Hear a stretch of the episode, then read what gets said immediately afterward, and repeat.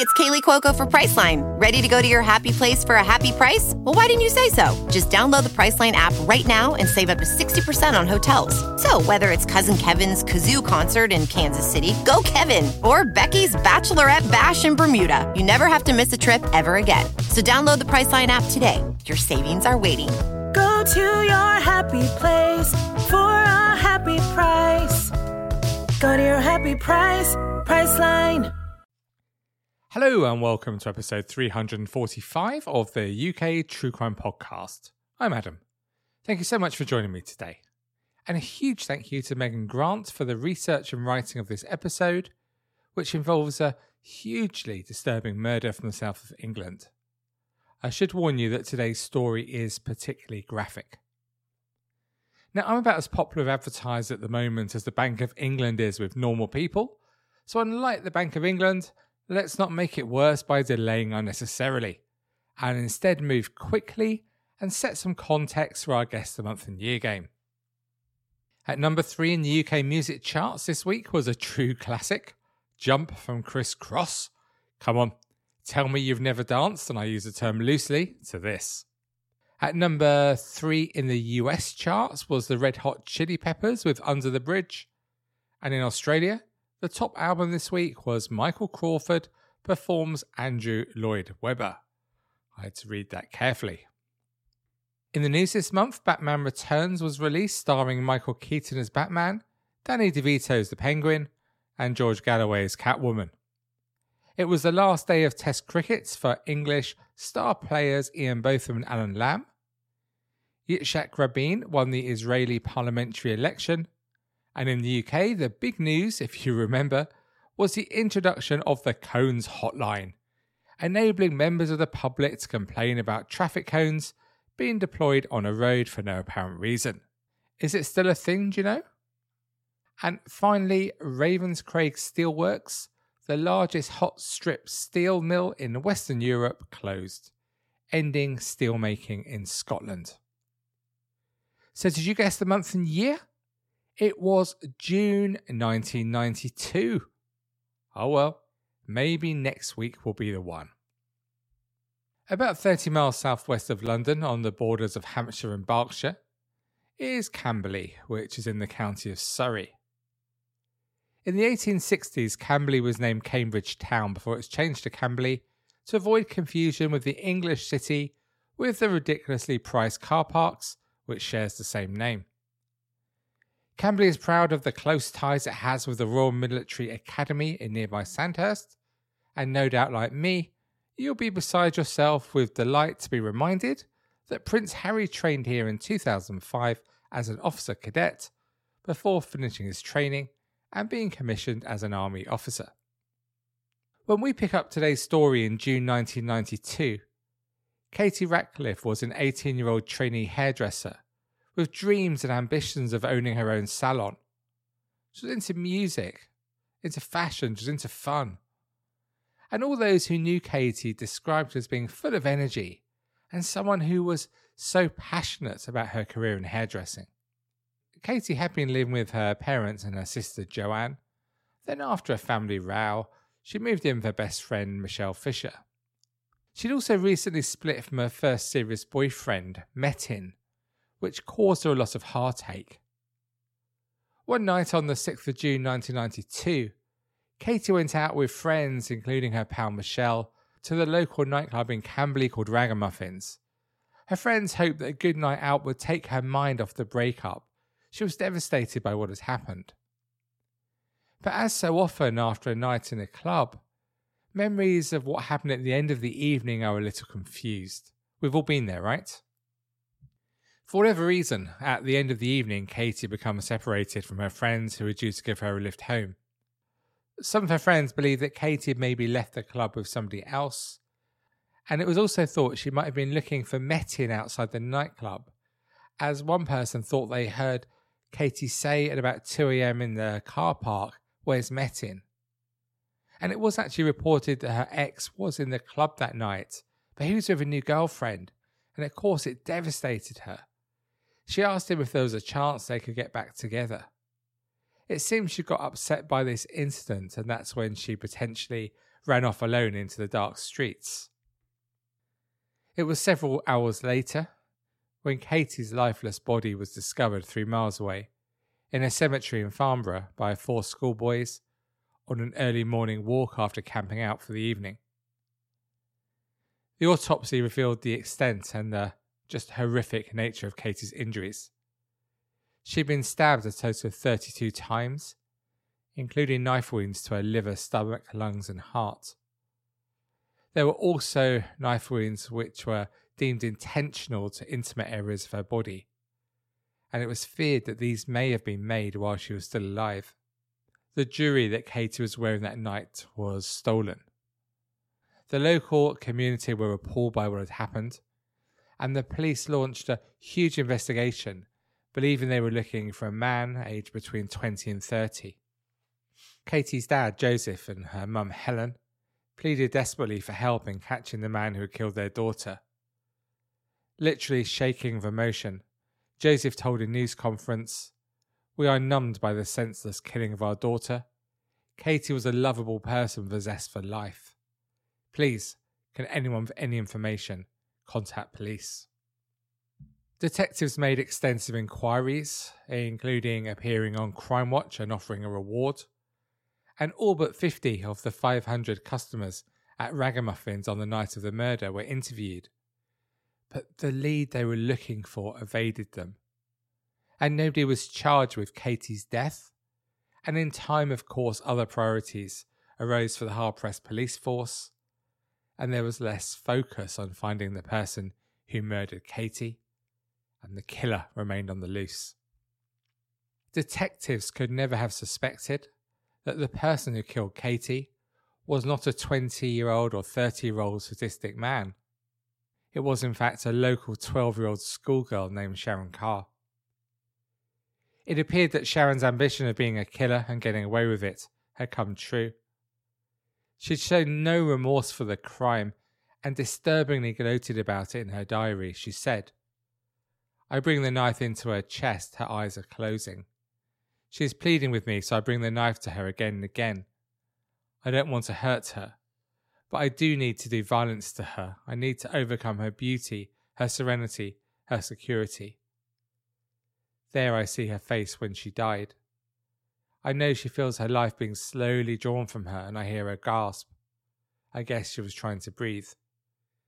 The air stops in the back of her throat, I know all her life her breathing has worked, but it does not now, and I am joyful. Killing her did me good. Now I know what I'm capable of, and I'll do it again. I bet she's all bone and maggots by now. She shouldn't have tested. I believe in pain as the mirror of the extreme perfection of man's ability. The sublimination of the ego, the resurrection of the animal, the supreme animal.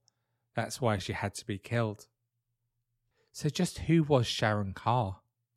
Sharon was born in Belize in Central America on the 21st of December 1979, and she was raised in a very challenging home environment.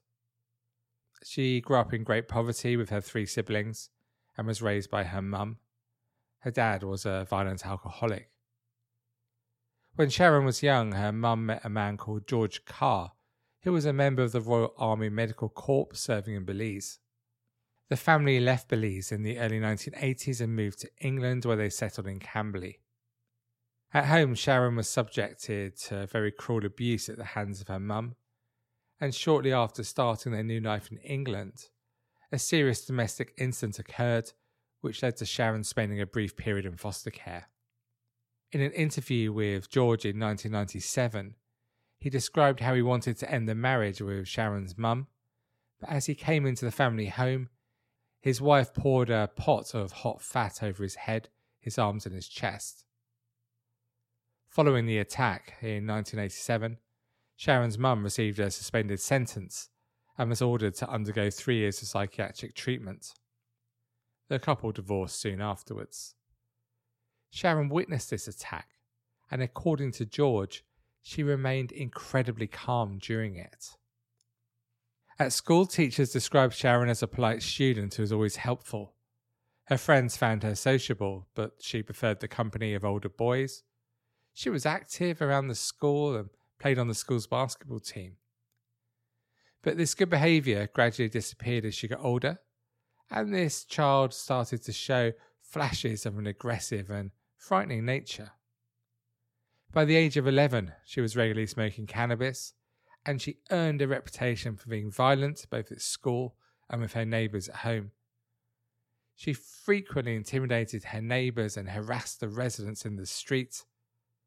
And this aggressive behaviour soon developed into murder when Sharon brutally murdered a neighbourhood dog. But it wasn't an isolated act. It is said that in Sharon's house, the family would practice voodoo by torturing and killing animals, including the decapitation of a neighbour's cat, and many local pets apparently went missing at this time. Clearly, Sharon's behaviour was in decline, but surely nobody could have considered her able to murder at just 12 years old. And Sharon could well have got away with Katie's murder if she hadn't planned to celebrate the anniversary of her first kill by trying to kill again.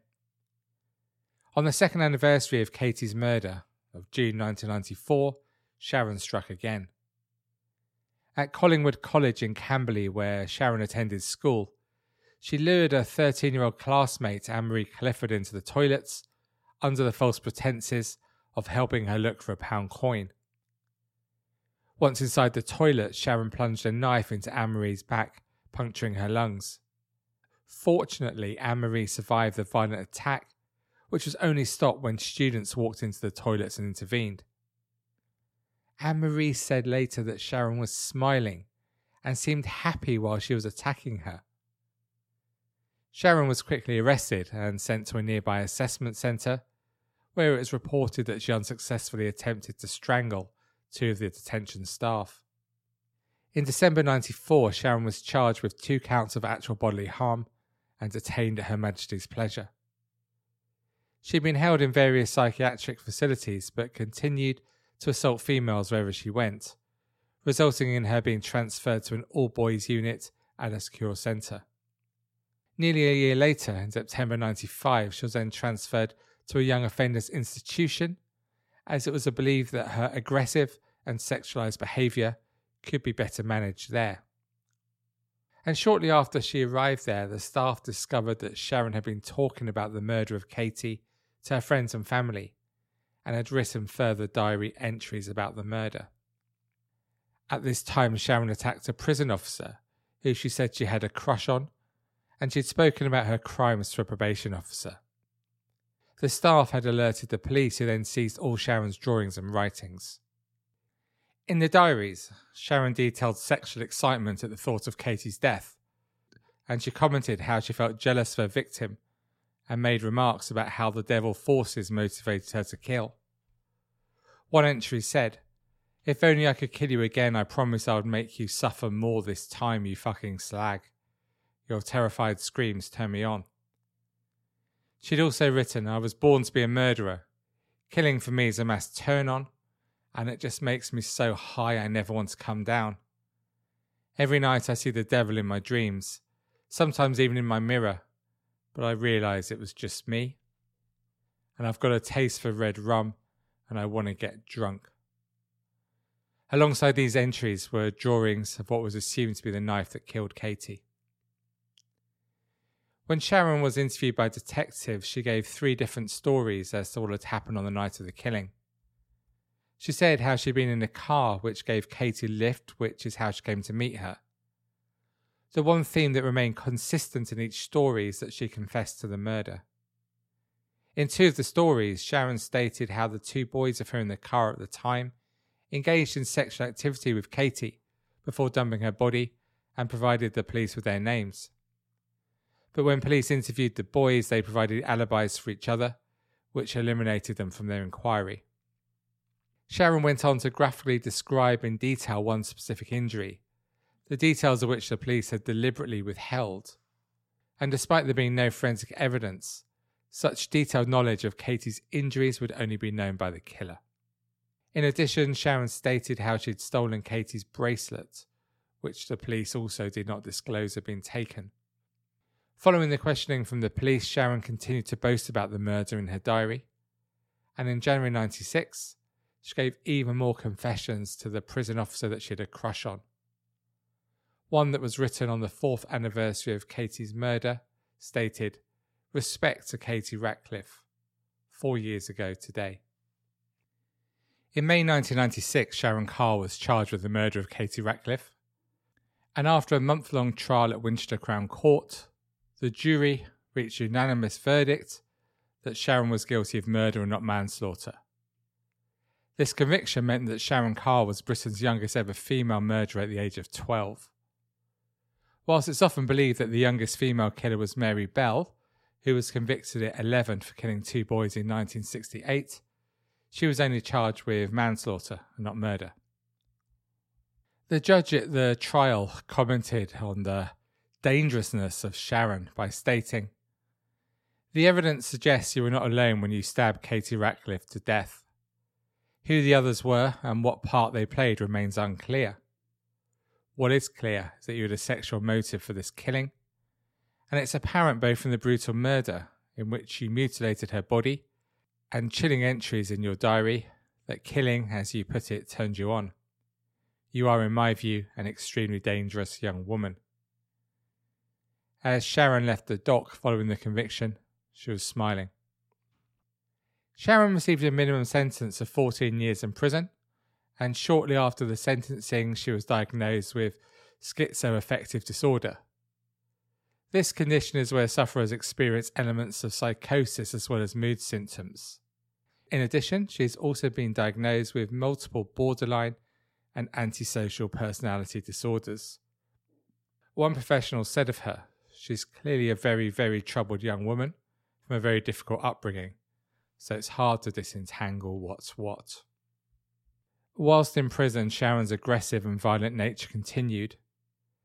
She was originally held at Holloway Prison before being transferred to Broadmoor in 1998. During her time there, she continued to attack staff and other residents, even admitting to wanting to kill a fellow inmate by slitting their throat.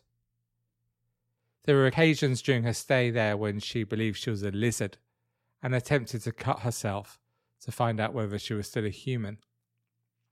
Sharon made the news again in 2001 when it was reported she was due to marry fellow Broadmoor resident Robert Lane. The couple had been dating for nine months before the proposal and had paid for rings for each other from Argos. Robert had been detained in the hospital in 1996 after murdering his mum, Linda Pennell. If you recall the case, it's just just the worst case. You remember he committed a devastating attack where he brutally beat her to death and gorged her eyes out. However, a very strange ending to this uh, engagement when the couple read a news report detailing their own crimes. They were so disgusted by each other that they called their wedding off. I know, very strange, huh?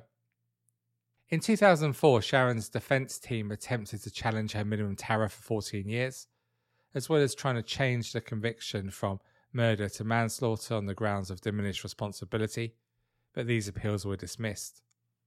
She moved around to different institutions on a number of occasions, and by December 2018, Sharon was moved to Low Newton Prison, but again was quickly moved back to Bronzefield after a violent altercation with another inmate in August 2019. During the same year, she applied for her restricted status to be downgraded, but this was denied. She appealed again against this decision in 2020, but again was denied on the grounds that she had not provided any significant evidence for risk reduction. During this process, it was discovered that Sharon had disclosed thoughts of wanting to murder another inmate by splitting her head open with a flask and then throwing her down the flight of stairs. The judge gave a warning that if Sharon was given relaxed conditions, she would be likely to form intense relationships with females that turned into violent fantasies when thwarted. Despite this ruling, two years later, near the end of 2022, Sharon was attempting to apply for parole. And as far as I can tell, that is where we are with Sharon Carr today. So, what do you make of what we've heard today? The idea that a child could become a statistic murderer is one that terrifies all of us, I think, isn't it? And questioning what makes someone so young so violent, the old questions of nature and nurture. These questions have been studied by researchers through history, trying to determine the psychological makeup of children who kill. Murders committed by juveniles are thankfully exceedingly rare, but when they do occur, it of course sends the media into a frenzy. There are, it seems, certain characteristics that make up a juvenile killer, which relate to their background, it's usually low socioeconomic status, harsh parenting, and exclusion from school, and environmental factors such as the availability of weapons, family disorganization, abusive home environment, and violent family life. And interestingly, preteen killers appear to share similarities to adolescent killers regarding their background characteristics. When looking at the childhood of Sharon Carr, it's clear that she ticks the boxes for many of the characteristics I've just mentioned for juvenile killers.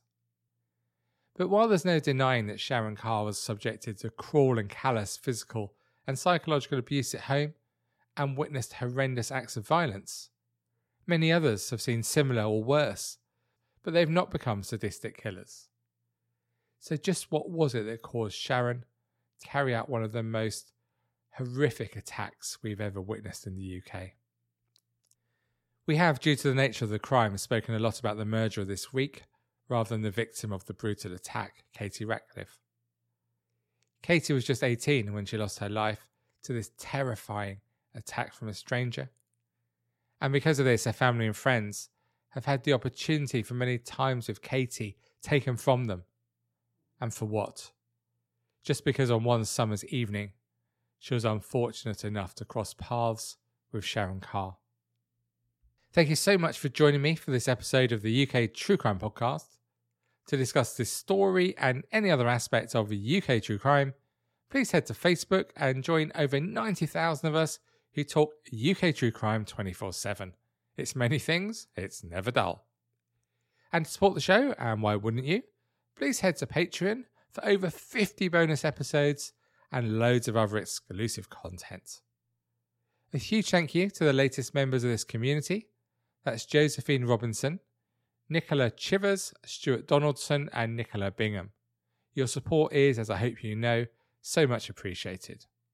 If you want to join our community, if you join Patreon on an annual basis, I'm currently offering a 15% discount on an annual support package. So just head over to patreon.com slash UK True Crime. So that's all for me, the 37th most popular UK True Crime podcast for another week. So until we speak again on Tuesday, please do take it easy. And remember, despite all the others, stay classy. Cheerio for now. With the Lucky Land slots, you can get lucky just about anywhere. This is your captain speaking. Uh, we've got clear runway and the weather's fine, but we're just going to circle up here a while and uh, get lucky. No, no, nothing like that. It's just these cash prizes add up quick. So I suggest you sit back, keep your tray table upright, and start getting lucky. Play for free at LuckyLandSlots.com. Are you feeling lucky? No purchase necessary. Void where prohibited by law. 18 plus terms and conditions apply. See website for details. It is Ryan here, and I have a question for you. What do you do when you win? Like, are you a fist pumper? A woohooer, a hand clapper, a high fiver. I kind of like the high five, but if you want to hone in on those winning moves, check out Chumba Casino. At ChumbaCasino.com, choose from hundreds of social casino style games for your chance to redeem serious cash prizes. There are new game releases weekly, plus free daily bonuses. So don't wait. Start having the most fun ever at ChumbaCasino.com. No purchase necessary. VGW Group. Void were prohibited by law. See terms and conditions. 18 plus. With LinkedIn Jobs, we tap into a network of more than a billion professionals to help you find quality professionals quickly and easily for any role you need. Marketing wizards? Found them. Software engineers? Found. That project manager I could never seem to hire? And found. LinkedIn Jobs quickly matches your roles with candidates with the right skills and experience. In fact, 86% of small businesses get a qualified candidate within 24 hours. Post your first job for free and get started at linkedin.com slash spoken. That's linkedin.com slash spoken. Terms and conditions apply.